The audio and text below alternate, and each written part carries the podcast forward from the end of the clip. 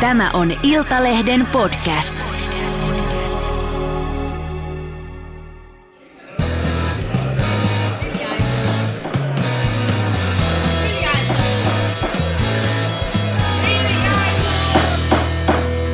Politiikan puskaradio. Studiossa Marko Oskari Lehtonen ja Mika Koskinen. Ja Lauri Nurmi. Oikein, oikein, oikein ja vielä kerran oikein hyvää perjantaita, rakkaat politiikan puskaradion kuuntelijat. Täällä on tänään Dream Team kasassa Mika Koskinen, Lauri Nurmi. Late ei ole vähän aikaa nähty. Mitä sulle kuuluu? Oikein loistavaa, sillä nyt vihdoinkin, kuten kaikki tiedämme, Suomi on saanut tasavallan presidentin, joka osaa sekä uida, hiihtää että juosta.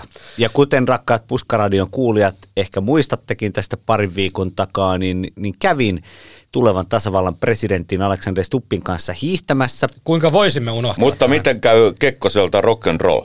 Aivan, aivan. Ja Kuten toveri Koskinen totesi, niin tuota perässä hiihtäjiä hän tuleva presidentti ei halua, vaan pienenä kertauksena kun valokuvaaja oli valmiina oittaa laduilla ottamaan kuvaa, näkyi siellä suoran päässä muutaman sadan metrin päässä, niin Stubb tällaisella presidentillisellä äänellä äräht komensi, että nyt, nyt äkkiä joku tuohon eteen ja tuu Lauri tähän rinnalle ja ei saa olla perässä hiihtäjiä. Ja Kossu, Stup, Stup osaa, kuten Lauri kertoi, niin osaa hiihtää, juosta, pyöräillä ja uida, mutta osaako se ryypätä?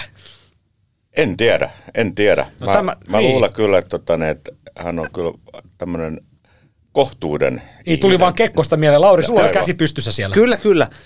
Ää, hän on ainakin joskus osannut. Nimittäin ää, tuota, kun hän julkaisi Karo Hämäläisen kanssa pääministerikausiensa jälkeen tällaisen Palkitun elämäkerran. Alex, jonka nimi on, nimi on yllättäen Alex. Toi, toi, en, ennen kuin laitan meidät syvemmään tuo kirja, niin se, se on mahtava, kun hän aina mainitsee jonkun henkilön nimen ja myöhemmin meistä tuli hyvät ystävät. Kyllä, Ihan kyllä. sama. Tapasin Bruce Leen Joo, vuonna tapasin tota niin, 87 Los Angelesissa. Joo. Myöhemmin meistä tuli hyvät ystävät. Kyllä, ja tota, niin kun tap, tapasit tota, niin Valko-Venäjän tota, niin Lukasenkon, niin, tota, niin se oli kahden minuutin jälkeen Luka. Kyllä. Oliko sulla Lauri jotain vai mennäänkö suoraan asiaan? Mennään tähän, mennään tähän tota, ryyppäämiseen. E- eli Alex tässä kirjassa kyllä kertoo, että kun hän oli Tuota tulevan, tutustumassa tulevan puolisonsa Susan Inne Stuppin perheeseen Britannian sumujen saarella, niin sitten siellä tuota, Susannen perheenjäsenet päättivät, että testataanpas tuota vävy, vävykokelasta ja katsotaan, miten hän kestää viskiä. Ja tuota, Alex kertoo, että sitten seuraavana päivänä, kun siinä oli Susannen perhevanhemmat ja sisarukset koolla ja hän, niin Alex joutui kesken päivällisen menemään niin sanotusti kyökin puolelle puhumaan Bulgariaa. Ja, ja tuota, tämä, tämä sitten brittejä kovasti nauratti amatööri. Eli pitkää sylkää. Kyllä. No niin, hyvä. Palataan Stuppiin vielä hetkeksi myöhemmin, mutta mennään viikon oikeasti ajankohtaisiin asioihin ja se on Annika Saarikon jäähyväiset, eli keskustan puheenjohtaja Annika Saarikko järjesti torstaina tiedotustilaisuudessa hän ilmoitti, että ei asetu enää ehdolle Jyväskylän puoluekokouksessa kesäkuussa, vaan siirtyy takaisin riviin aateveljensä ja aatesisartensa rinnalle. Totta, Kossu laita, ihan kuin olisin kuullut nämä sanat aiemmin, itse asiassa nimenomaan Jyväskylässä, eli Sanna Marinkin lupasi palata takaisin riviin aateveljensä ja sisarensa rinnalle, mutta tota, Siinä oli muuten varmaan kuitti Marinille. Joo, oliko? no mä en tiedä, Late, mitä sä luulet, oliko siinä kuitti tota Marinille? Olihan se, oli se aika, aika hauskasti veistelty. Kyllä vain. Me oltiin siellä Marko Oskarin kanssa Jyväskylän puoluekokouksessa, SDP siis tuolla viime syyskuun alkupäivinä ja todellakin Marin siellä tällaisessa punaisessa kotelomekossansa. Nyt kaikki eh, tuota kuulijat pyydän anteeksi, jos muotituntemukseni ei ollut Sami Sykön linnanjuhlaselostuksien ja huokailujen tasoa, mutta todellakin, Se oli sen, sen yläpuolella. Kyllä. todellakin Marinilla oli tämmöinen Sa- Sami Sykkö, Suomen johtava muotiasiantuntija. Marinilla oli tällainen punainen mekko ja hän sitten lupasi, että tuota, palaan tänne riviin teidän luoksenne. Oikeastihan tämä puhe oli suomeksi sanottuna puhdasta valehtelua. tai vähintäänkin muunneltua totuutta, sillä Marinhan oli jo neuvotellut siirtymisestänsä tuota Tony Blairin instituutin palvelukseen tällaiseksi strategiseksi neuvonantajaksi, joka lentelee ympäri maailmaa bisnesluokassa ehkäistäkseen ilmastonmuutosta. Siinä on muuten hieno yhtälö. Oh, mutta tota, Eli, eli Saarikko ilman muuta äh, kiteytettynä vastauskysymykseen totta kai äh, piikitteli, piikitteli tuota Mariinia ja siinä on vaan sellainen pieni juttu, että Saarikolle on varmasti jäänyt hampaankoloon siinä mielessä, että hän piti Mariinin hallituksen pystyssä. Toki Saarikko itse nautti varmasti valtiovarainministerinä olosta, vaikka muuta väittäisi. Toisin kuin Riikka Purra, joka ei, vaikuta hirveästi sitä nauttivan. Ja, ja sitten vaaleissa SDP sai melko hyvän kannatuksen, Marin iso henkilökohtaisen äänimäärän, Saarikon keskustalle taas kävi aika kalpate. Palataan vähän siihen, miten Saarikosta tuli keskustan puheenjohtaja. Tosiaan Saarikon puheenjohtajakausi alkoi dramaattisella sisääntulolla, kun hän syrjäytti ministerin tehtävät tämän viestintävalmennuskohun takia jättäneen Katri Kulmunin tuolla Oulun puoluekokouksessa sy- syyskuussa Kyllä. 2020. Ja hei, muistatko- Lat- hei. Kyllä, tässä, Ketä, ketkä olivat siellä? ketkä olivat paikalla. Tässähän sulkeutuu tavallaan ympyrä, Kyllä. sillä me oltiin tällä samaisella kokoonpanolla Kyllä. tuottaja Riikka pois lukien Oulussa kolme ja puoli vuotta sitten. Muistan sen hyvin, koska sekin reissu, kuten kaikki meidän yhteiset reissut, niin se alkoi pienimuotoisella skandaalilla. Kyllä. Sillä matkanjohtajana toimi Lauri Nurmi ja hän oli varannut itselleen ja Kossulle vastaavatun Scandic-hotellin hienoimmat ja takuu varmasti myös kalleimmat hotellihuoneet ylimmästä kerroksesta. Late, miten kommentoit tätä? Markku Oskari, tarina vastaavatun, tuota, taisi olla tämmöinen joku Blue, se oli tämä, mikä se on, Scandi, onko se tämmöinen, ei kun se on tämä Radisson Blue. Oliko se Radisson Blue vai Radisson Scandic? Tai- joo, No, kyllä. mutta tämä ei Radisson, siis makset, Oulun, joo. Oulun hienoin hotelli, Joo, kyllä. Oulun hienoin ja kallein Ja hotelli. edetti, elettiin korona-aikaa, jolloin tällainen iso hotelli oli kaikkea muuta kuin kallis. Perushuonehinta oli Juuri alle näin. 100 euron Kyllä, luokkaa. Tätä pitää korostaa. Yritin vähän Ja- nyt välittää kyllä, tiedän. tätä. Ja nyt- tota, tämän jutun pointtihan on se, että, tota, että, että me saatiin semmoinen upgradeaus ja Mosku jäi vähän niin kuin mopen osille siinä. Ja, tota, niin, Kyllä. Tota, niin, Otetaan ihan, ihan nopeasti tämä, rakkaat kuulijat, koska jotta, jotta tuota, kerrotaan tämä paikkansa pitävä tarina. Tämä on tod- jonkun verran kuitenkin niin kuin jäänyt kaivamaan. Kyllä. tuota, menimme seuraamaan Saarikon suurta triumfia nousua keskustan puheenjohtajaksi Katri Kulmunin syrjäyttämistä sinne Ouluun. Astelimme sitten tähän tuota Radisson Blue Hotelliin jo aamujunalla tultuamme puolen päivän aikoihin ja Marko Oskari tai jostain... sä tulit junalla, me tultiin lentokoneella. Me lennettiin. Ja jostain syystä Mar- Marko. Oskari jäi ihailemaan torin puolelle maisemia. Ei olisi kannattanut ja minä ja Kossu kävelimme hotellin huoneista polleina sisään tai siitä ovista. Ja siinä oli ensimmäisenä tuota, äh, hotellipäällikkö samppanjalasiin kanssa. Ja hän kertoi, että tämä hotelli on ollut kolme vuotta remontissa, tehty miljoonien täydellinen peruskorjaus ja me olemme Kossun kanssa ensimmäiset asiakkaat ja saamme käyttöömme tästä johtuen veloituksetta hotellin kaksi sviittiä, Kossulle toinen sviitti ja minulle toinen. Ja näissä sviiteissä oli oma kattosauna, Kyllä. mm. koivupaneloituine Jep. sisustuksineen ja niihin kuljettiin ei rahvaan hissillä, vaan iki omalla hissillä. Joo, Kuulostaa tosi ikävältä. Ja Lauri, korjataan nyt sen verran tätä tarinaa, että mä varmasti nuori, niin kuin jou- joukkueen nuorimpana varmaan jäin maksamaan taksia siihen. Eli en ollut katsomassa nähtävyyksiä, vaan siis olin hoitamassa tätä velvollisuutta, joka tosiaan nuorimmalla usein lankea. Eli maksoin taksia sillä aikaa, kun te olitte siellä champagnepäissänne ö, upgradeaamassa ittenne sviitteihin. Mutta tota, Eikä siinä vielä mitään sanotaan, jotta toimittajien elämästä syntyisi täysin oikea kuva.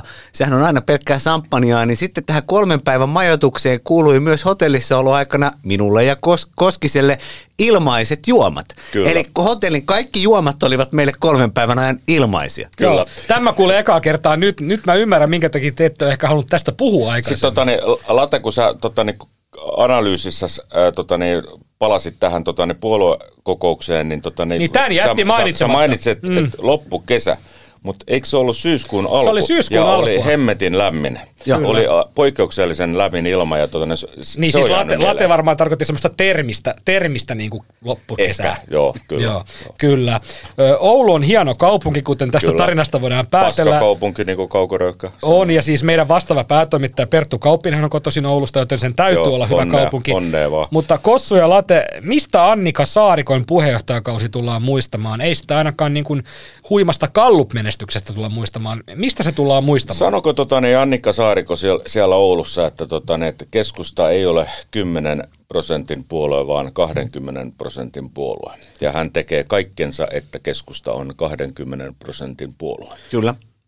Ja Voi olla, mutta äh, teknisesti ottaen ke- keskustahan ei ole 10 prosentin puolue, niin viimeisimmässä Gallupissa oli 10,8 oli tämä kannatus, että teoriassahan äh, Annika Saarikko on, on kuivilla. Late, mistä tullaan Annika Saarikko muistamaan?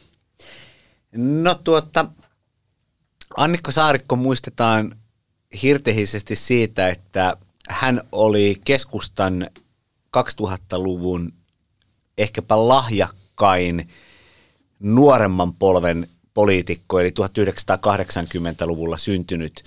Ja häntä pidettiin jo hyvin varhain, kun hän nousi eduskuntaan todella nuorena, ihan oliko kolmea kymmentäkään, niin et keskustan tulevana puheenjohtajana. Ja hän pääsi jo Juha Sipilän tuota suuruuden aikoina tämmöiseen Sipilän Dream Teamiin, jolla oli oma WhatsApp-ryhmäkin, jossa käytännössä johdettiin keskustaa tässä Dream Teamissä. Oli sitten Sipilän lähimpiä avustajia ja sitten Anu Vehviläinen muun muassa ja nuorimpana sitten Annika Saarikko. Ja siinä oli sitten Juha Rehulaakin, Sipilän tämmöisiä luottoihmisiä. Ja oli ajateltu, että Saarikosta voisi tulla, tulla tuota Juha Sipilän seuraaja, kun Sipilä luopui vuoden 2019 eduskuntavaalien jälkeen, mutta Saarikko odotti silloin syntyväksi lasta. Ja tästä vallitsee nyt sitten keskustan sisällä hieman kahta eri versiota, mutta toinen versio on se, että koska Saarikkoa pidettiin jollakin tapaa liian liberaalina, niin Pohjanmaan ja Pohjois-Pohjanmaan konservatiiviset keskustalaiset halusivat puheenjohtajavalinnan samalle viikoille, kun Saarikolla oli laskettu aika, jolloin oli valmiiksi tiedossa, että Saarikko ei voisi edes pyrkiä Juha Sipilän seuraajaksi syksy, tuota 2019. Näin ollen sitten saatiin pohjoisen konservatiiveja miellyttävä Katri Kulmuni Antti Kaikkosta vastaan Kouvolassa syksyllä 2019 ja Kulmuni sitten valittiinkin puheenjohtajaksi, voitti silloin Kaikkosen ja huomattavaa on se, että Saarikkoa ärsytti tämä äh, tuota, kohtelunsa ja hän tuki julkisesti puheenjohtajavaalissa Antti Kaikkosta. No, tämä oli ylimääräinen puoluekokous, mikä tarkoitti sitä, että keskustalla oli edessänsä vuoden kuluttua uusi sääntömääräinen puoluekokous. Ja välittömästi alkoi Saarikon lähipiirissä kannunvalanta, jossa muun muassa Antti Kaikkonen oli mukana, että josko Annikalla olisi mahdollisuus Kulmuni syrjäyttää. No sitten hän kävi niin, että, että Katri Kulmuni myös sinetöi oman kohtalonsa ö, ostamalla Tekiriltä ja keskustavaikuttaja, taustavaikuttaja vähintäänkin Harri Saukkomaalta ö, tällaista kahdenvälistä esiintymisvalmennusta nimenomaan tähän puheenjohtajakilpailuunsa Kaikkosta vastaan. Kyllä. Ja Suomen Kuvalehti toi sitten esille sen, että oli ostettu 50 000 eurolla esiintymiskoulutusta, mutta Iltalehti oli sitten se, joka eräänä torstain ja perjantain välisenä yönä kello yhden aikaan kertoi, että Kulmuni oli käyttänyt näitä raho- verorahoja omaan henkilökohtaiseen tarkoitukseensa, ja tästä kului 12 tuntia, ja valtiovarainministeri Kulmuni joutui ilmoittamaan erostansa, koska hänelle olisi tullut lähtö. Ja näin ollen tämän jälkeen oli kuinkin selvää, että siellä Oulussa Saarikko voittaisi Kulmunin. Saarikko todellakin ajatteli, että hän voisi olla Sipilän kaltainen tämmöinen suuri tuota, keskustan suuruuteen nostava uudemman polven puheenjohtaja ja saisi nostettua sen kannatuksen vähintään sinne 15-17 parissa vuodessa, mutta ikävä kyllä hallituspohja oli valittu väärin. Että vaikka Saarikon johdolla keskusta teki tämmöistä klassista aluepolitiikkaa, jossa kylvettiin miljardikaupalla rahaa keskustan maakuntiin. Siis se politiikka oli todella keskustalaista. Kyllä, tota niin, rahaa lapioitiin esimerkiksi koronan varjolla kunnille. Ja kyllä juuri niin kuin Kossu totesi, että nimenomaan keskustalle tärkeät kunnat saivat valtionapuja niin paljon, että osa ei edes tiennyt, mihin käyttäisi näitä rahoja. Ja kaiken, siis jos politiikka olisi jotenkin reilua ja järjenmukaista, niin keskustan kannatuksen olisi pitänyt nousta maakunnissa ainakin parilla kolmella prosenttiyksiköllä. 20 prosenttiin ei varmaankaan olisi mitään mahdollisuuksia jo siksi, että väestö muuttaa kaupunkeihin ja osa siirtyy manan majoille. Keskustan väki ja jäsenmäärä laskee jo luonnollisista syistä, mutta pari-kolme prosenttiyksikköä olisi pitänyt varmasti nousta. Mutta kun ihmiset eivät, ja nyt minä sanon uk, ihmiset eivät seuraa politiikassa asioita, he seuraavat mielikuvia. Ja perussuomalaiset onnistui oppositiossa erinomaisesti leimaamaan Annika Saarikon punavihreäksi hihuliksi. Kyllä. Ja perussuomalaiset ikään kuin sinetöivät sen, että Annika Saarikko leimautui vasemmistolaiseksi punavihreäksi. Ja Mutta toisaalta tota, ne ei siihen, siihen niinku välttämättä, okei, per, perus, perusut varmasti tekivät niinku aktiivisesti töitä niinku tämän eteen, mutta tota, niin, mut kyllähän tämä niinku, tavallaan niinku, ihan niinku, yleinen näkymä oli se, että tota, et, et keskusta oli väärässä paikassa ja teki väärää politiikkaa väärässä hallituksessa. Kyllä. Mm. Tota, keskustan päääänen kannattaja Suomenmaa luonnehti Saarikon tätä torstaista ilmoitusta uutispommiksi. Mä laitan siihen nyt hipsut perään, eli uutispommi.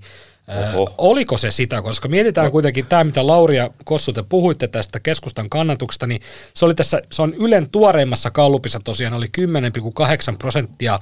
Se oli sama, samaa luokkaa kuin keväällä 2023, kun Suomessa käytiin eduskuntavaalit ja keskusta romahti niissä edellisten vaalien romahduksen Kyllä. lisäksi ja menetti kahdeksan kansanedustajapaikkaa. Tuliko 13,7 tai jotain semmoista?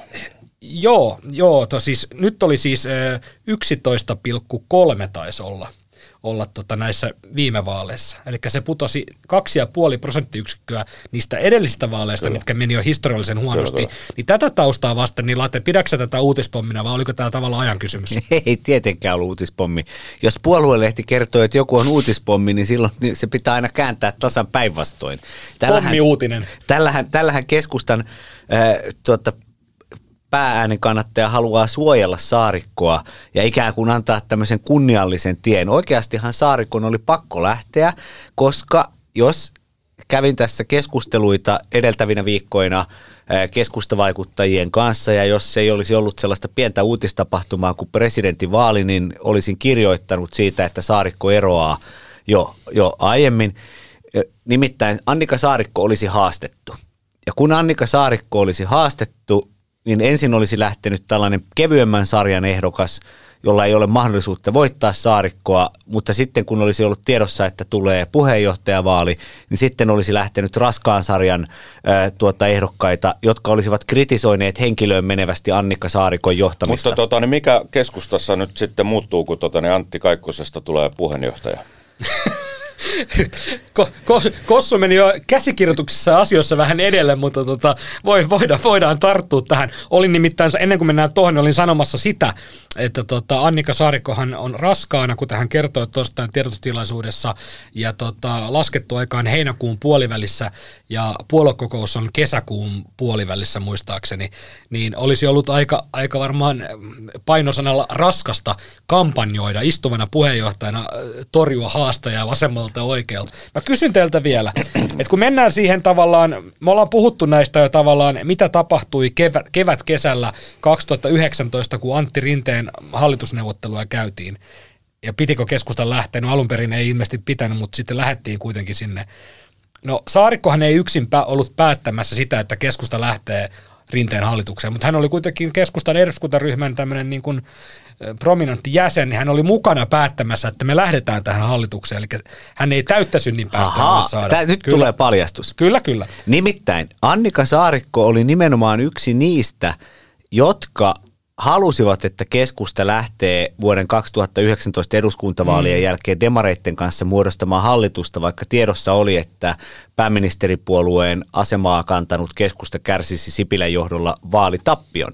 Mm. Sai semmoinen noin 14 prosentti, prosenttia äänistä, mikä oli silloisella keskustan mittapuulla veret seusauttava tappio.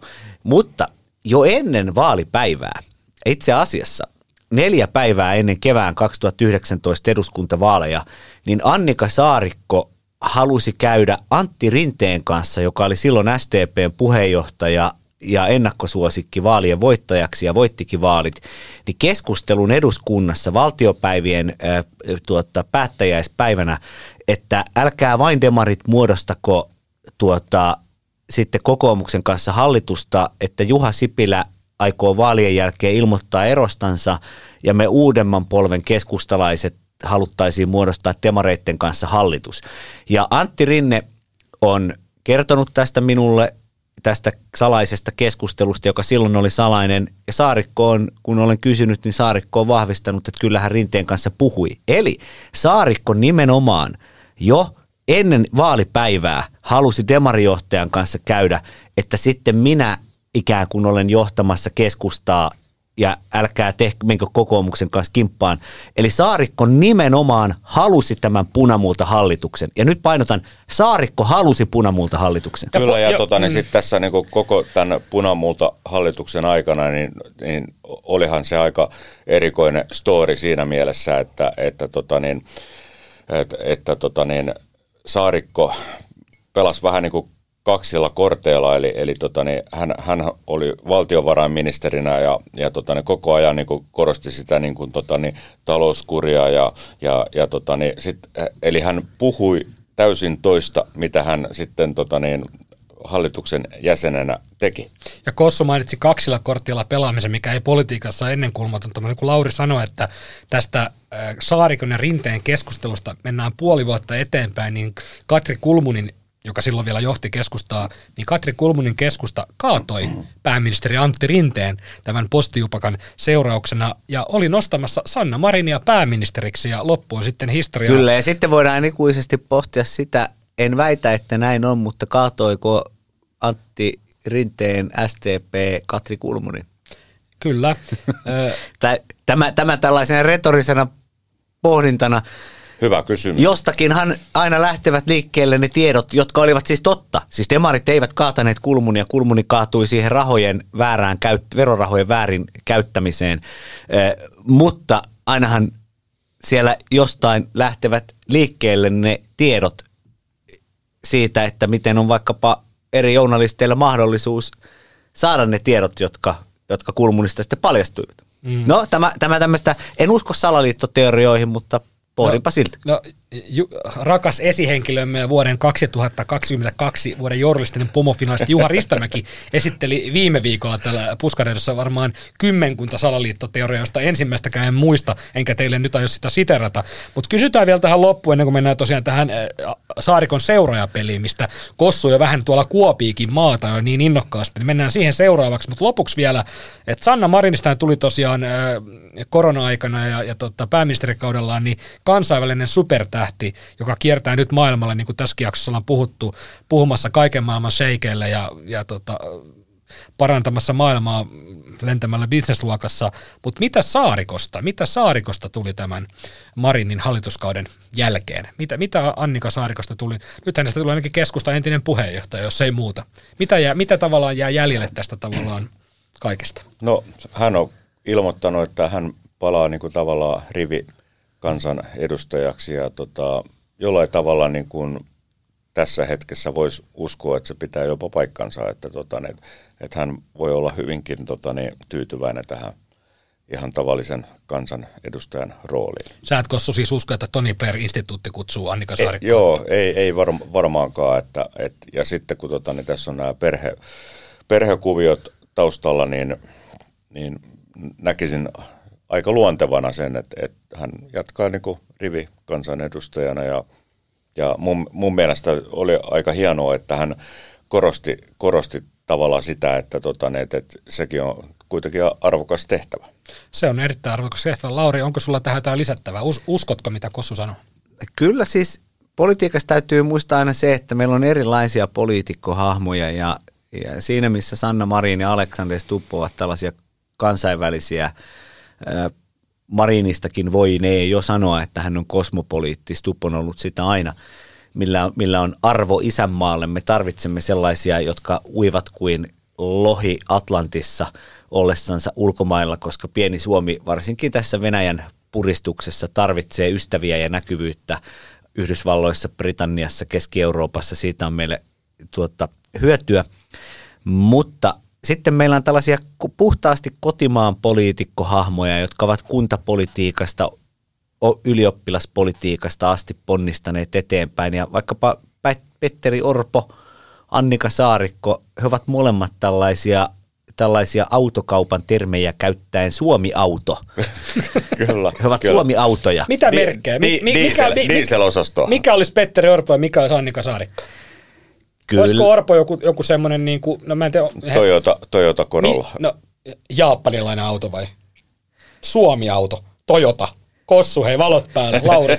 sä, mä yhdyn tuohon toveri Koskisen luonnehdinta, että Petteri Orpo oli äh, tuota, tämmöisenä nuorena eduskuntaryhmän puheenjohtajana ennen näitä ministeri- ja puheenjohtaja-aikoja, niin hän oli tällainen tota, Toyota, Toyota-poliitikko. 450 000 kilometriä kyllä, kyllä, kyllä, mutta kyllä, sitten, pientä laittoa. sitten tässä on tullut tämmöinen Suomi-auton, että hänestä tuli jossain vaiheessa Volkswagen Passat maa- ja metsätalousministerinä ja sitten nyt hän on hybridi BMW, nimittäin Petteri Orpon perheessä ajetaan hybridi Pemarilla. Kyllä Petteri Orpo on pääministeri, niin kyllä hän on Pemar. Dies, diesel, ei, ei ole vielä, hybridis on oikeasti, mutta kyllä mä sanoisin, että, että luonnetta kuvaa enemmän tämä diesel. Dieseli, että kyllä. Vähintään alamäät sähköllä. Miten Annika Saarikko, Skoda Octavia, kansanauto? Itse asiassa, et, Joo, et, ei, kyllä, ei ei, ei huono. huono. Skoda. Annika Saarikon ilmoituksen myötä keskustassa alkoi välittömästi puheenjohtajapeli, ja jos ihan tarkkoja ollaan, niin tämä peli on ollut käynnissä siellä taustalla jo hyvän aikaa, koska keskustan kannatus on, kuten tässäkin lähetyksessä on jo useamman kerran todettu, se on mitä se on. Kymmenkunta nimeä nousi esiin kuin tatit syksyllä, kun Iltalehti alkoi haarukoimaan Annika Saarikon potentiaalisia seuraajia. Yksi heistä 50-vuotispäiviään ystävänpäivänä viettänyt Antti Kaikkonen ei haastanut presidentiksi pyrkinyttä Olli Reeniä. Kaikkosta tosiaan kosiskeltiin tähän presidenttikisaan, mutta se ei lämmittänyt Kaikkosen mieltä, vaan hän alkoi rakentamaan omakotitaloa perheelleen, kuten Matti Vanhanen aikoinaan. Eli hän seurasi tavallaan tämmöisen niin kuin vanhan liiton keskustalaisen talonrakentajan Vanhasmatin Vasara ja nauloja. Vasara ja nauloja. Nyt on aika rakentaa kotikuntoon. Tanssii tähtien kanssa ohjelmassa aikoinaan suomalaisen kansan hurmannut Antti Kaikkonen, eli Kanki Kaikkonen, niin hänestä on povattu jo hyvän aikaa keskustan seuraavaa puheenjohtajaa, mutta ensin hänet on saatava asettumaan ehdolle. Kossu ja Late, asettuuko Kaikkonen tällä kertaa ehdolle? Totta kai asettuu. Kyllä. Kyllä. Se, No niin. on, se on ihan itsestään selvä. Se voi päätellä jo Kaikkosen eilisestä sosiaalisen median palvelu X laittamassa viestistä. Siinä lukee, että hän kertoo ratkaisustaan kevään aikana.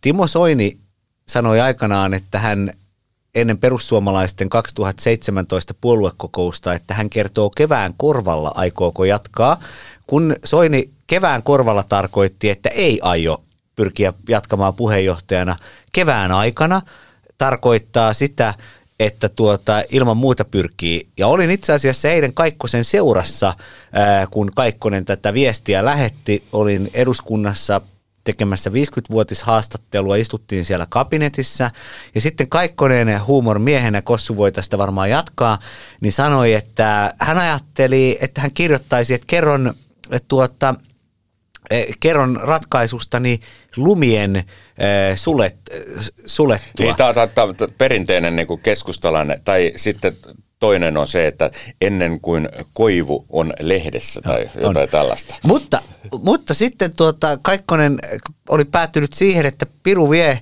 siellä pohjoisessahan voi olla lunta toukokuun puolivälissä, joten voi, voi, voi, mennä vähän viime, voi mennä vähän pitkäksi venähtää tämä, jos, jos lumien sulamista pitäisi odottaa ja oli sitten päätynyt kevään aikana.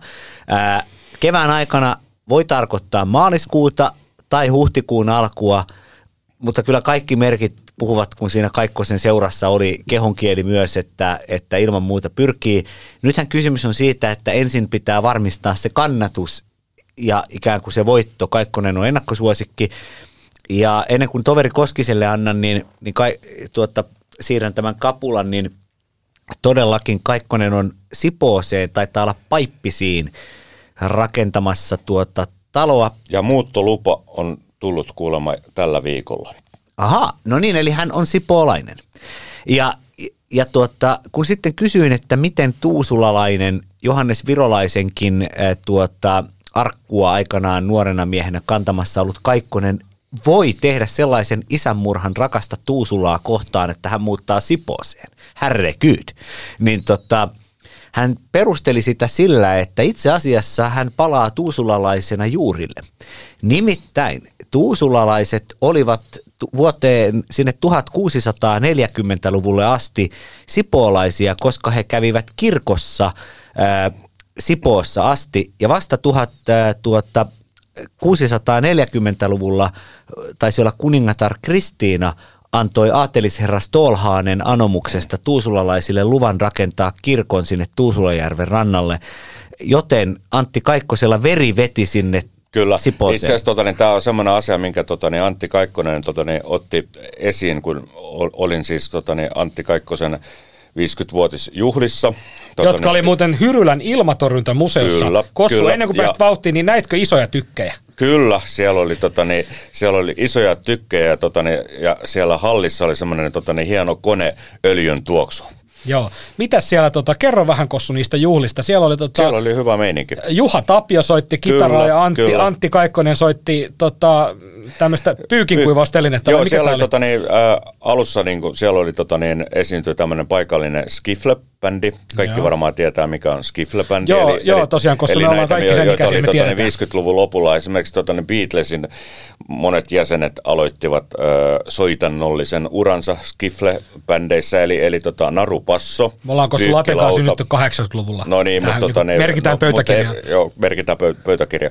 Ja, tota, niin, mutta tästä Siposta, niin, tota, niin kun Antti Kaikkonen sitten tuota, niin, kertoi tästä muutostaan, kun hän sai valtavasti niin kuin väliuploadeja, hän, hänellä oli erittäin hieno tota, niin, puhe, niin, tota, niin, niin siinä kohtaa, kun hän sitten käsitteli tätä muuttoaan Tuusulasta pois, niin mä huomasin, että siinä kohtaa yleisö ei, ei oikein lämmennyt, eli, eli tota, niin, siinä vähän tuli semmoinen fiilis, että, että, että onko tässä nyt vähän niin kuin porukan petturi, että hän on kuitenkin tuota, niin 30 vuotta ollut tuota, niin politiikassa mukana ja sieltä nimenomaan Tuusulasta tuota, niin ponnistanut ja, ja, ja juuret on siellä, niin, niin sit siinä kohtaa niin kuin yleisö oli vähän tällainen, niin kuin, että, että no se menee nyt sinne ja tämä ei ole välttämättä kauhean kiva juttu. Mutta hei, va- vaalipiiri pysyy samana, no, mikä, mikä muuttuu, Joo, postinumero muuttuu. Sitten toki, on... tota, toki Anttihan on ollut tämmöinen uusmaalainen kosmopoliitti aina, hän varttui siinä Hyrylän liepeillä pellon laidalla. Kyllä. Taisi olla semmoisella arontaustan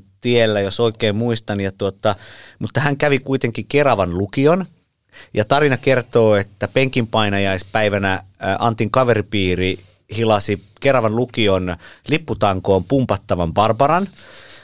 Ja tämäkin tarina on varmistettu, mutta tarina ei kerro sitä, oliko Antti itse siinä lipputangossa vetämässä, mutta tässä kaveripiirissä hän oli.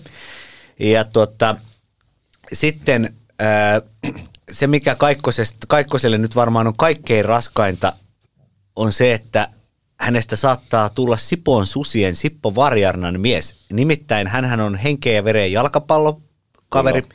Ei ole koskaan kuulemma osannut... Sippo Varjana, niin heillä on erittäin laaja juniori jalkapallotoiminta. Kyllä. Ja, ja Antti sitä kertoi, hän itse siis pelasi Tupsissa ja hän 15-vuotiaana lähti Tupsiin valmentamaan, valmensi tyttöjä ja poikia pitkään Tuusulan palloseurassa ja sanoi, että jalkapallojoukkueessa valmentajana toimiminen on haastavampaa kuin e- keskustan eduskuntaryhmän johtaminen, eh, koska vanhempien paine on infernaalinen. Kyllä, siellä on aina jotain semmoisia tota, niin, pikkupelejä siellä kentän laidalla. Kyllä, kun ei saa peliaikaa oma tyttö tai poika tai minuutilla kellotetaan, niin Kyllä. niin valmentajalle ollaan heti kyräilemässä Kyllä. ja pienikin tappio seitsemänvuotiaiden poikien nappulaturnauksessa on, on hallituskriisi. Kyllä. Tä, mutta tämähän selittää sitä, minkä takia hän pärjäsi sitten puolustusministeriön. Mutta tota, niin, joo, kyllä. Mutta tota, niin, mainitsit tämän Keravan, niin, tota, niin tässä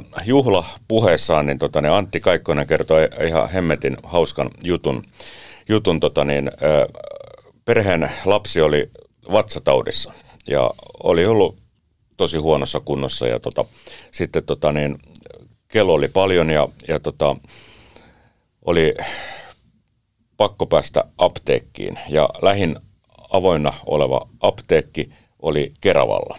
Ja tota, niin Antti Kaikkonen kertoo tota, niin, juhlapuheessaan, miten hän lähtee sinne tota, niin Keravan apteekkiin hakemaan lääkettä, ajaa vähän niin kuin, ehkä vähän niin kuin ylinopeutta. Se on siellä ilmeisesti jossain kauppakeskuksessa ja tota, tota, niin, hän on siellä parkkipaikalla tota, niin kello 20, ää, 59 30. Hän juoksee sinne tota, niin kauppakeskukseen ja hän pääsee sinne apteekkiin ja siellä on tota, niin semmoinen rauta esi, esirippu, joka on tota, niin, laskeutumassa. Ja hän kertoi, että, tota, niin, että, että se esirippu rautaverho oli jo tota, niin, niin kuin puolessa välissä, niin hän heittäytyi sinne jalkapalloilijan vaistoillaan ja, ja, tota, niin, tota, niin, ja makas siellä apteekin tota, niin, lattialla ja kolme farmaseuttia tota, niin, katsoi, että mikä, mikäs tyyppi tämä on, mutta lääkö löytyy.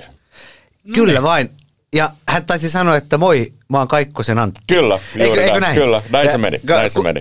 Koska kuulin tämän saman tarinan. Ja, hän kertoi tämän tota, niin, siellä loistot, synttäreillä. Ja, ja siinä nimenomaan, nimenomaan oli, oli pääpaino siinä, että kun itselläni on sukujuuria Keravalla ja viimeksi eilen kävin Keravan Prismakeskuksessa, niin todellakin eh, se apteekki näkyy siellä käytävän päässä. Kyllä. Ja, ja, Hän oli juos, ja siitä, juossut sinne. Kun, tuota, kun se rautaesirippu laskeutuu, niin siinä on matkaa 50-60 metriä, jotka pitää mennä sillä sillä laattalattialla ja Kyllä. sitten jalkapalloilijan liukutaklauksella sieltä, sieltä rautaesiripun ali. Tota, ja, ja, nyt vielä se täytyy... Nyt, tod- nyt pitäisi saada tota, niin valvontakameran kuva. Kyllä. Tilataanpa Prismakeskuksesta Keravalta tämä, tämä valvontakameran kuva. Tosin sitä ei tarvita tähän tarkoitukseen meille välttämättä antaa. Mutta sitten, ja mainitsen nimen, nimen sen takia, koska, koska Antti itse puhuu lapsistansa myös etunimillä. Niin, niin, eli, eli tässä en, en tällaista tuota, journalistista luottamussuhdetta suhdetta riko, niin sanoi, että, että tuota, kun hän itse ei koskaan ollut välttämättä niin, niin kovin taitavimmasta päästä jalkapalloilijana, innokka, innokaskin, innokas kyllä ja taistelija ennen kaikkea, niin, niin kuin hänen pikkuveljensä Mikko, terveisiä Mikolle, ää, omalle joukkuekaverille, niin, niin tota, nyt Alvar-poika on mennyt Sippo Varjarnan tämmöiseen taaperoitten futiskerhoon – ja Antti on ajatellut, että josko siellä Sipoossa sitten muutaman vuoden kuluttua olisi apuvalmentajan paikka ää, Sippo Varjannassa tarjolla. Kyllä, mä voin erittäin hyvin kuvitella, tota, niin, että, että kaikki on siellä tuota, niin, jojona. Kossu, ta- tapahtuiko siellä isojen tykkien katveessa jotain muuta mielenkiintoista, mikä jäi, jäi mieleen? Joo, siellä oli tota, niin, hyvin semmoinen tota, niin, keskustalainen meininki, että tota, niin, ää, tarjolla oli hernekeittoa, sitten tota, niin Karjalan piirakoita ja, ja, ja tota, niin tämmöinen vähän niin kuin tupa ilta, ilta meininki ja, ja tota, kaikki ohjelmanumerot oli tosi kivoja.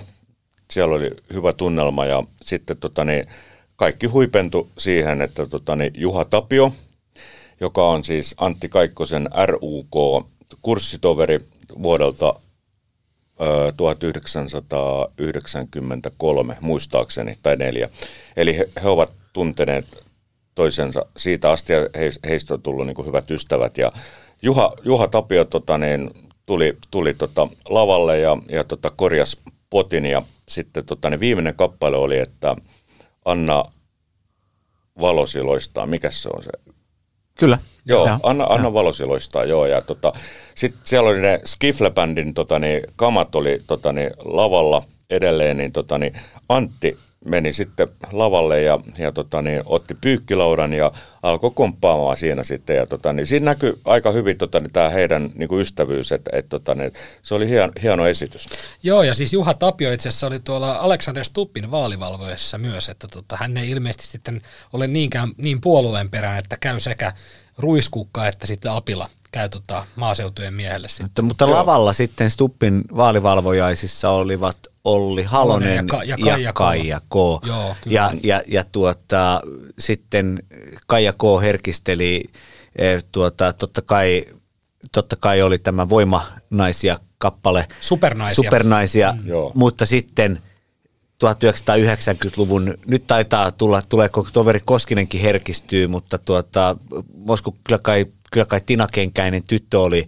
Tiina, Tiina Kenkätyttö. No, kyllä- mulla, mulla niin kuin kuultiin. Kaija, Kaija K, niin kuin, te varmaan muistatte tuota, niin, Moukka perusjätkän. Niin, koska Ja me ollaan tota siis 80-luvulla Joo, mutta kuitenkin tota, niin, niin, okei, mun 16-vuotias poika kuuntelee Maukko perusjätkää ja, ja tota, niin, tämä klassinen tota, niin, Maukka perusjätkä video, äh, säpinää, Säpinää! Joka, säpinää Helsingin kaduilla, joka on siis kuvattu äh, menneessä Helsingin Kill Cityssä, niin, tota, niin siinä videolla on tällaisia tanssityttöjä, tanssi ö, taustalaulajia, niin Kaija K. esiintyy siinä.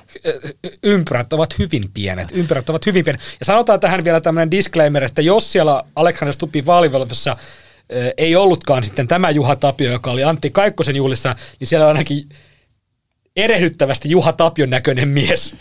Ja tota, niin täytyy sanoa, että paikka, tota, niin tämä Hyrylän ilmatorjuntamuseo, jossa en aikaisemmin ollut käynyt, niin, tota, niin sopi kyllä aika hyvin tämmöisen niin kuin entisen puolustusministerin tota, niin, äh, juhlapaikaksi, että, että siellä tota, niin, Late joskus lanseerasi tämmöisen niin kuin termin isot, isot tykit. Niin, Ne oli isot NATO-tykit, joo, kyllä. kyllä. Kyllä, niin tota, siellä oli, tota, siellä oli niin kuin piiput, piiput sojo, sojossa. Siellä oli haupitsia tarjolla Kyllä, niin kyllä. Late, sulla oli sormi ja, ja, ja jalkakin pystyssä. Joo, mä ajattelen, että kun me ollaan tässä Antti Kaikkosesta nyt tehty keskustan seuraava puheenjohtaja, niin No mutta otetaan... onko siinä mitään vaihtoehtoa? Ei, ei. No. otetaan, No otetaan, yritän mennä täällä käsikirjoitusta eteenpäin, mutta kun ette te, te, te, te poukkuilette, kun sä Mari Saako- tota, kevät, saako- kevät ori. Saako laittaa nimilistan tällaisista mahdollisista et, tuota, haastajista Kaikkoselle? No saat, jos mä saan, jos mä saan sanoa se heti perään yhden toisen asian. Kyllä saat. No niin, sopimus syntynyt. Tuota, Lyhyesti Lauri. eli Antti Kurvinen, pohjalainen juristi, eduskuntaryhmän puheenjohtaja, verbaalisesti nokkela, ärhäkkä, tämmöistä tietynlaista tuota Pohojalaa sen miehen prototyyppiä aina Kurvisen kanssa. Tuota, Kurvinenkin aloittaa sanomalla, että no niin arvon toimittaja Nurmi, sitten hän taputtaa selälle ja jotta tässä alfa-urosten Ei nokkimisjärjestyksessä. muuten yhtään tykännyt, tota, niin kun mä olin siellä synttäreillä ja tota, niin sitten tota, niin menin vähän jo asioiden edelle, että aiotko hakea puheenjohtajaksi, jos ja kun ö, Saarikko huomenna ilmoittaa, että tota, niin jättää tehtävänsä, niin se, se on aivan kypsä, kypsänä, niin kuin, että mitä sä nyt tollasia... Kurvinen siis. Joo, kyllä. no niin, ja, ja, ja tota, niin sitten mä aina taputan totta kai kurvista takaisin olalle, koska tässä, tässä tuota miesten välisessä kommunikaatiossa, jos joku taputtaa sinua, niin ainoa oikea... Ihan eh, helvetin kiusallista. ai- Ainoa, Oo, oo, ainoa kyllä, oikea... Kyllä on, Ihan pehmeä ainoa oikea tapa on taputella takas, takaisin, joten aina kun Antti Kurvisen kanssa tavataan, niin taputellaan toisiamme. No, No niin, niin. mutta Kurvinen on, on tota yksi, ja heitän sitten vaan semmoisen kysymyksen, että onko Kurvinen riittävän tunnettu valtakunnallisesti. Sitten on Petri Honkonen, saarijärveläinen, aikanaan pro-gradunsa tuota Alkion kirjoituksista tehnyt historian opettaja koulutukseltansa. Ja eli sikäli Okei, Hon- kansan villitsijä, voisi Mutta, jopa sanoa. ja, ja Honkonen teki vaikeasta Keski-Suomen vaalipiiristä melko kovan tempun, pudotti niin ikään suositun Joonas Köntän, kun tiedossa oli, että keskusta yhden paikan menettää. Äh, Honkonen on tällainen oikean linjan keskustalainen, jonka lempihanke on laittaa ammattiyhdistysliike kuriin ja ruotuun, mutta Honkosen ongelmana on vain se, että nykyinen hallitus kokoomuksen ja perussuomalaisten johdolla laittaa jo AY-liikettä kuriin. Honkonen on, on, oli ehdolla siellä Oulussa, kun Saarikko valittiin ja hänellä varmasti on kunnianhimoa puheenjohtajaksi, mutta voi olla, että tämmöinen julkinen esiintyminen ja karisma ei vielä riitä Kaikkosen voittamiseen ja voi olla silloin, että Honkonen esimerkiksi ei lähtisi ehdolle, jos hän laskee, että voiton mahdollisuuksia ei ole. No sitten on tota, Honkona, Honkonenhan tota, ne yritti silloin siellä Oulussa Joo. tosi kovasti. Hän oli kova kampanja, kampanja. Okei, silloin, silloin ei ollut mahiksi ja, ja tota, niin jotenkin niin näen, näen kyllä nytkin, että et hän ei, ei välttämättä ei, ole. Ei, riitä. ei, ei riitä. Ja sitten tota, äh, naisista keskustelunuorten entinen puheenjohtaja Hilkka Kemppi jäi mieleen, kun 2016 piti semmoisen oikein palavasieluisen puheen siitä, että miten keskustan pitää olla köyhän asialla. No, kokeiltiin jo punamultaa, eikä oikein vedonnut keskustaäänestäjiin, joten tota, sanoisin, että Hilkka, Hilkka Kemppikään ei. Ei, mutta ehkä tota, niin, sitten jos mennään niin kuin naisiin, niin, tota, niin Eeva Kalli. Kyllä, mutta Eeva Kallista on loppujen lopuksi tuota, olen paljon kysynyt, että onko kysymys siitä, että kun Kalli on näissä spekulaatioissa, että onko hän niissä siksi, että hänen isänsä oli niin tunnettu. Että onko Eeva Kalli, tämän kysymyksen sain, sain eilen, että miettikääpä, Joo. onko Eeva Kalli itse tehnyt mitään kyllä. sellaista, että hänessä Tämä olisi tämmöistä puheenjohtaja kyllä, kyllä, tasoa, vai onko kysymys siitä, että hän on toki osaava kansanedustaja, mutta onko hän sittenkään aivan vielä sitä johtotasoa. Ja sitten viimeisenä äh, jokerina – Olli Rehn. Ja, ja totta, Suomen Pankin äh, harmaa eminenssi. Ei, ei ikinä. 61-vuotias Rehn, mutta Rehn sai 15 prosenttia pressavaaleissa ja eduskuntavaaleihin keskusta vähintäänkin tarvitsee sitten Reenin mutta olisi aika poikkeuksellista, että... Tuota, Eduskunnan puhe, ulkopuolelta niin, tavallaan niin, niin, niin Suomen Pankista. Ei ole, niin, sellaista ei ole tapahtunut kyllä vuosikymmeniin. Ei, että, että, tuota, niin, en, en näe tuota kyllä kauhean todennäköisesti. Ei, lähde, ei lähdekään, koska, koska mm. olisi aika vaikea johtaa puoluetta olematta itse kansanedustaja. Kyllä. O, ja, se on just näin. Eli, siis, eli, eli, eli, eli tota, kaikki viskivedot sen puolesta – että Antti Kaikkonen valitaan kesäkuussa keskustan puheenjohtajaksi. Ja sitten pitää vielä muistaa, että Kaikkonen aina tuki Saarikkoa, joten nyt sitten Annika Saarikko joka varmasti leipoo Antille maailman parhaat korvapuustit. Siis mä oon aina rakastanut niitä Annikan korvapuusteja, pari kertaa päässyt Ja silloin syömään. kun hän lähti tota, niin mukaan tota, niin kisaan Kepun puheenjohtajuudesta, niin hän siellä, tota, niin muistan tiedotustilaisuuden, jossa tarjoiltiin Annikan leipomia pullia. Muistatteko te ne vaalimainokset, kun Annika ja Matti Vanhanen paistoi siellä todella kliinisessä tota, tehdasolosuhteessa keittiössä kananmunia? Kyllä, mutta tota, niin, e, vielä, vielä tota, niin, tähän, tähän niin kuin, tota, niin, kokkaamiseen liittyen, niin, niin tota, oli, oli, oli tota, se, tai itse asiassa ei kokkaamiseen, vaan näihin tota, sloganeihin, niin, tota, niin kun Annika Saarikko ää, piti tuota, niin, juhlapuheen Antti Kaikkoselle siellä tota, niin, Hyrylässä, niin, tota, niin Annika Saarikko tota, niin, totesi, että Antti Kaikkonen on keskustan kaikkien aikojen paras sloganien tekijä. Ja tota, niin, sitten siellä oli tota, niin, ne tota, niin vanhat tota, niin, Kaikkosen vaalimainokset ja mua ihan helvetisti naurattaa, kun tota, niin siellä oli muun muassa ajankohtainen Kaikkonen. Joo, sittenhän tämä mainetta on parempi. Kyllä. Oli tämä tota, vaalirahakohu ja näin. Niin Erittäin tota, hyviä. Joo, mutta hei, jos nyt kävisi niin, omissakin kirjassa Antti Kaikkonen lähtee tähän kisaan ykkös, ykköshevosena ja muut on sitten enemmän tai vähemmän mustia hevosia, mutta jos jostain syystä Antti Kaikkonen ei lähtisi ehdolle, mitä nyt ei varmaan tapahdu, mutta jos näin kävisi, niin mä henkilökohtaisesti toivon niin kuin viikon vitsimielessä, että vastakkain olisi tässä puheenjohtajavaalissa olisi tota, eduskuntaryhmän puheenjohtaja Antti Kurvinen ja eduskuntaryhmän ensimmäinen varapuheenjohtaja Eeva Kalli, koska sitten me päästäisiin kysymään tämä legendaarinen kysymys, Kalli vai Kurvinen? No niin, lähetyksen alkupuolella puhuimme äh, tulevasta tasavallan presidentistä Alexander Stuppista ja hänen suhteestaan viskijuomaan. Ja nyt tarkennuksena tähän viskitarinaan ja tämän tarkennuksen kertoo meille Lauri Nurmi, jolla on siellä auki muun muassa äh, kiitelty, palkittu Alex Elämäkerta. Kyllä vain. Eli tämä viskitarina juontaa juurensa jouluun 1995 – ja Alex kertoo, että koska hänen vasta tapaamansa Susanne oli joutunut uutena vuotena Ikaalisten kylpylään. Huom, niin, joutunut. Kyllä. Tämä, tämä on tärkeä huomio. Joutunut. Kyllä, Ikaalisten kylpylään ja elettiin silloin 1994 uutta vuotta. Ne olivat juuri tavanneet. Se oli tota niin, erittäin suosittu viihdepaikka siihen maailman aikaan. Niin seuraavana jouluna 1995 Alex sitten lähti tutustumaan Susannen perheeseen perinteiseen farmijouluun. Pöytä katettiin kolmelle kymmenelle ja siellä oli Susannen äidin kaksi nuorempaa veljeä Peter ja John. Ja sitten jouluaattona John ja Peter päättivät testata suomipoikaa ja veivät, Alex itse kertoo, minut paikalliseen Prince of Wales pubiin. Silloinkin pidin mallas viskistä, sitä sitten juotiin kaksin käsin. Aina kun veljekset joivat yhden, minä join kaksi. Se on ainakin muistikuvani, joskin hatara sellainen. Ilta oli pitkä. Veljekset totesivat, että osaahan toi suomipoika juoda, voidaan ottaa sukuun. No sitten seurasi joulupäivä, joka on Briteille isoin juhlapäivä. Ja Alex heräili kymmenen aikoihin ja olo oli hutera. Hän kysyi Susannelta, että voitaisiinko ottaa kunnon English breakfast. Sitten Alex itse kertoo, pekonia, munia, makkaroita, Susan. Hän on kasvissyöjä. Varoitteli, että iso lounas on tulossa kohta.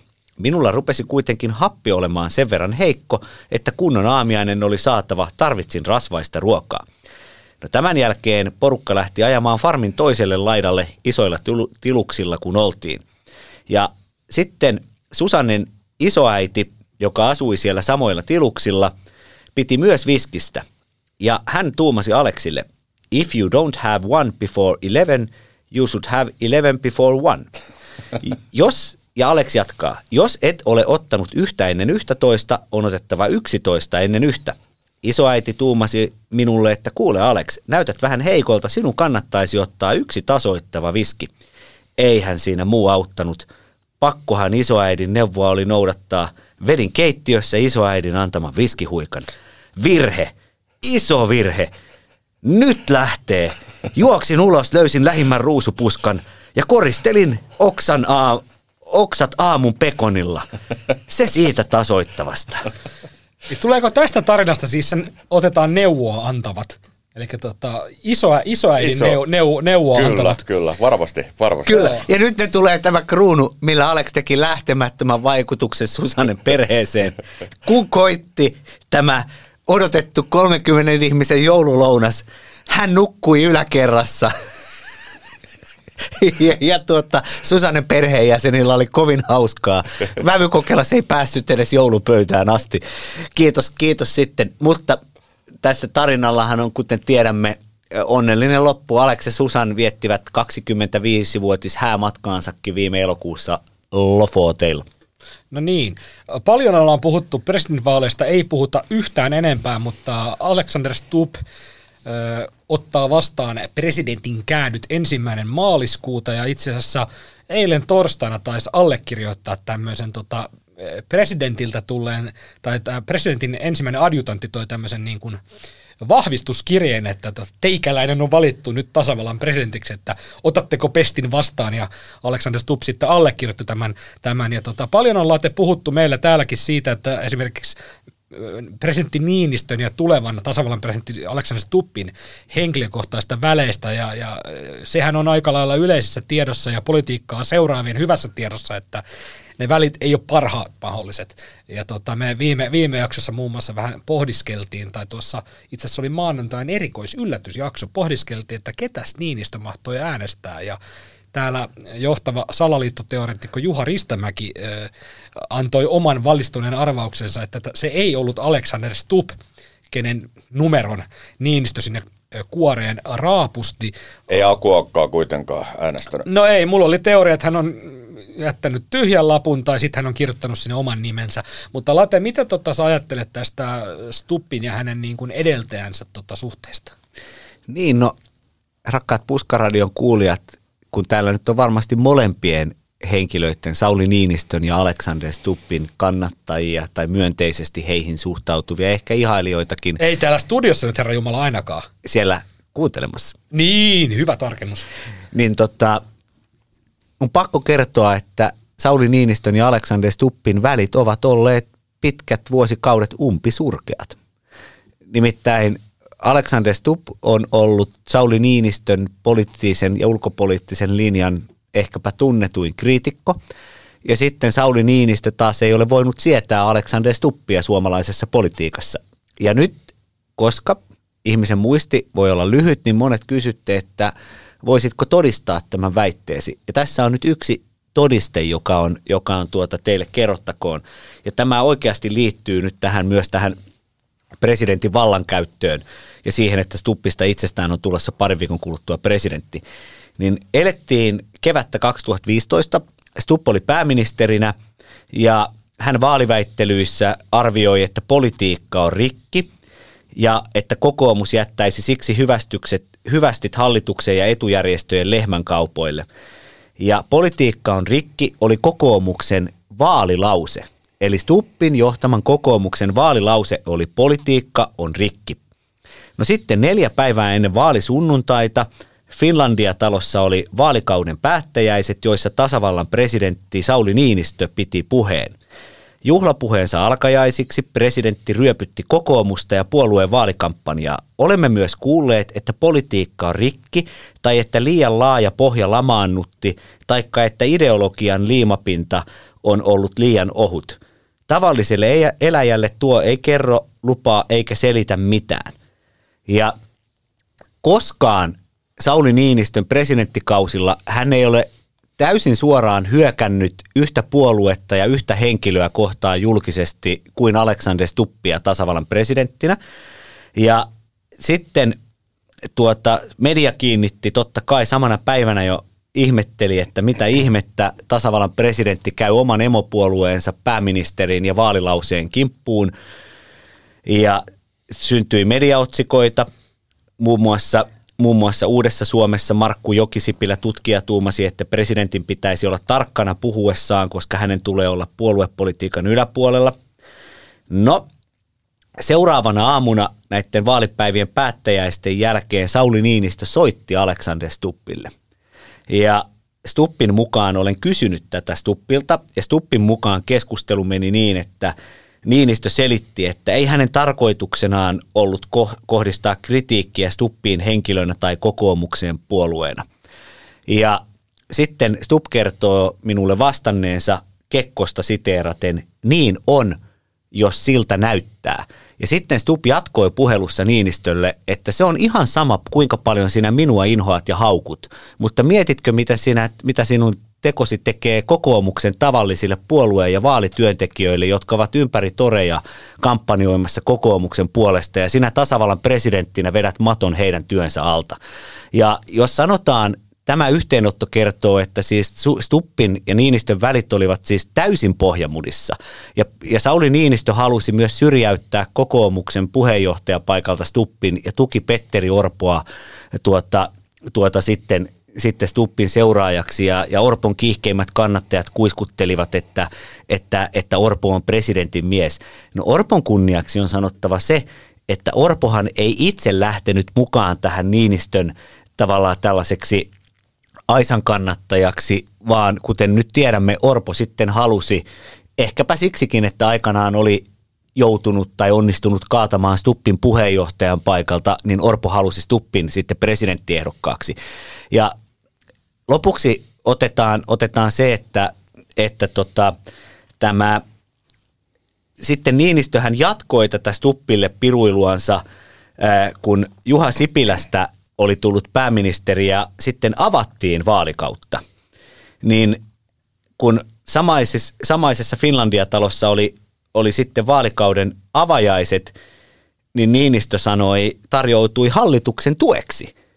Ja, ja siteerasi tuntematonta sotilassa, sotilasta. Jos tässä tukimiestä tarvitaan, niin ottakaa tämä ilmoittautumisena, tai Antti Rokan sanoin, Tässiul on sellainen. Miten tota, niin hei, te näette semmoisen asian, tota, niin, nyt kun tuli tämä tota, niin, Orpo, Orpo Stup-kuvio tässä niin, kuin, tota, niin, esiin, niin kuinka paljon Stupin äh, presidenttiys vahvistaa Orpoa? Nimittäin olin valtiopäivien avajaiskeskustelussa äh, keskiviikkona ja tota niin, mä en ole koskaan nähnyt Orpoa eduskunnassa niin tomerana kuin hän oli. Eli tavallaan niin kuin, tota, niin, näyttää niin kuin siltä, että tota, niin Orpo olisi saanut aivan niin kuin uuden vaihteen silmään. No varmaan vahvistaa ainakin sen verran, että hän on tomerana eduskunnassa, mutta tota, onhan se to, totta kai, Orpo, tähän oli Orpolle valtaisa voitto. Hänhän tota, nosti, nosti tota Stuppin tavallaan sieltä unohduksen partaalta. Stuphan oli tosi pitkään pois kotimaan politiikasta, kuten hyvin muistetaan, ja niissä ensimmäisissä kallupeissa, kun hän ei ollut vielä virallisesti asettuna ehdolla. Niin, Häkkänen yritti haastaa. Joo, niin eihän Stupin ja. kannatus ollut juuri mitään, eli hän nousi sieltä tavallaan ikään kuin unohdusten partaalta niin tavallaan ykköshevoseksi sieltä, ja nimenomaan tämä oli Orpolle, Orpolle myös näpäytys Häkkäsen, su, hä, Häkkäsen suuntaan, että asetti tuota Stuppin ehdolle ja, ja suvereeni voitto siinä sitten, ja tota, ihan hirveästi jos siitä Häkkäsen potentiaalisesta presidenttiehdokkuista sen näin, jälkeen puhuttu. Näin no, mutta tota, et, et Orpo pani kuitenkin mm. tuota, niin itsensä aika vahvasti niin kuin likoon siinä, että, tuota, että, että Stupp on tota, niin, hänen ja sit, sitä kautta niin kuin kokoomuksen ehdokas ja, ja, ja nyt, nyt kun tota, niin, kävi niin kuin kävi, niin, tota, niin joten, jotenkin tuntuu, että hän on saanut siitä niin kuin, tuota, niin, voimaa itselleen. Tässä on nimittäin, mm. nimittäin tuota, allekirjoitan täysin tuon, mitä Mika sanoi ja, ja Mosku, Mosku komppasi hienosti. Nimittäin eh, kokoomuksessahan tämä liberaali-konservatiivi jako on olemassa. Eli, eli siellä on sellaisia, jotka ajattelevat, Kyllä. että yhteistyö perussuomalaisten kanssa on keskeistä kokoomukselle. Sitten on sellaisia, jotka ajattelevat, että yhteistyössä perussuomalaisten kanssa pitää olla hyvin tarkkana ja pitää selvää välimatkaa arvojen puolesta perussuomalaisiin. Ja kun erävoittoja tässä liberaali-konservatiivimittelössä olivat viime vuosina saaneet nämä oikean laidan konservatiivit, e, esimerkiksi tuota, siellä on sellaisia nimiä kuin Atte Kaleva, sitten Uudenmaan piiriä johtava Heikki Westman ää, ja sitten on semmoisia vähän tuntemattomampia poliitikkoja, niin kun Kirsi Piha aikanaan joutui tai halusi luopua Helsingin pormestariehdokkuudesta, niin moni ajatteli, että tällainen liberaali kokoomuslaisuus oli tästä aivan eturivistä väistymässä, niin Orpo nimenomaan halusi sitten saada arvoiltansa hyvin liberaalin kokoomustaustaisen tasavallan presidentin ja halusi siksi, Petteri, halusi siksi siis Alexander Stuppin ehdolle. Toinen seikka oli myös se, että vaikka Orpo aikanaan tuota, syrjäyttikin Stuppin kokoomuksen puheenjohtajapaikat 2016, niin muistan jo silloin tämän tapahtuman jälkeen kysyin Petteri Orpolta, että, että, että tuntuuko hänestä, että tuntuuko se jotenkin vaikealta kaataa henkilö, joka hyvin repivässä kisassa, henkilö, joka oli itse nostanut Orpon ministeriksi. Niin Orpo sanoi, että, että, että kyllä, kyllä hän on tätä puolta miettinyt ja jos hänellä on mahdollisuus Alexander Stuppia niin kuin kansainvälisiin tehtäviin joskus nostaa ja tukea, niin niin tuota, hän sen mielellään tekee. Mutta kyllä tähän tota, niin, Orpon, Nyt se muuten sitten Kyllä. Orpon valintaan varmaan vaikutti, vaikutti myös se, että, tota, että Orpo on niin kuin käytännön poliitikko, reaalipoliitikko ja tota, niin hän tiesi tämän Stupin kansan suosion. Kyllä, kyllä, juuri näin. Ja sitten Orpohan tuota, oli teettänyt taustamittauksia ja sitten mikä Orpon ja Häkkäsen välejä hiersi ja saattaa hiertää edelleenkin on se, että jos tehdään tällainen pieni paljastus, niin tuota, Häkkänen toimi sinänsä politiikassa on täysi oikeus puolueen varapuheenjohtajallakin kertoa julkisesti, että olen kiinnostunut presidenttiehdokkuudesta. Olin paikalla, kun viime elokuun, elokuun alkupäivinä Häkkänen tuota, kertoi tämän Luumäellä tuota, tällaisessa Svin, Svinhuvuudin – Pärevit Ervit Svinhuvuudin Ukkopekan kotitilalla entisen tasavallan presidentin. Siellä oli tämmöinen ulkopoliittinen keskustelutilaisuus ja Häkkänen oli siellä. Eikö Saaltolakin kertonut siellä samassa tilaisuudessa? Kyllä. Niin Häkkänen kertoi, että hän olisi kiinnostunut presidenttiehdokkuudesta ja nyt tulee sitten se pieni paljastus.